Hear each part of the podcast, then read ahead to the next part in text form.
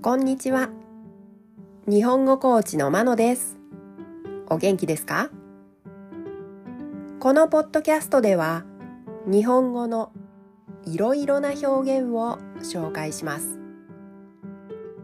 このような表現を知っていると相手が言っていることがもっとわかるようになりあなたが言いたいことがもっと言えるようになります。今週はひらがな一文字の言葉を紹介します。今日のひらがな一文字の言葉はがです。がは意味が二つあります。一つ目のがは羽を持った昆虫です。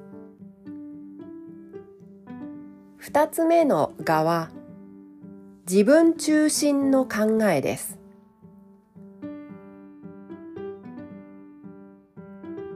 例文です。1夜になるとライトに蛾が集まってくる。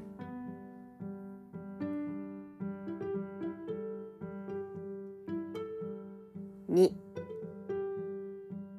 あの人は我が強いので時々トラブルを起こす。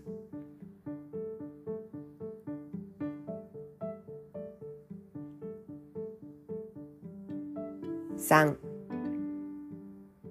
蝶と蛾は似ている。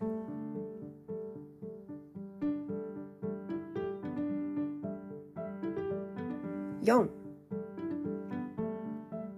遠慮しないで時には画を通すことも必要です。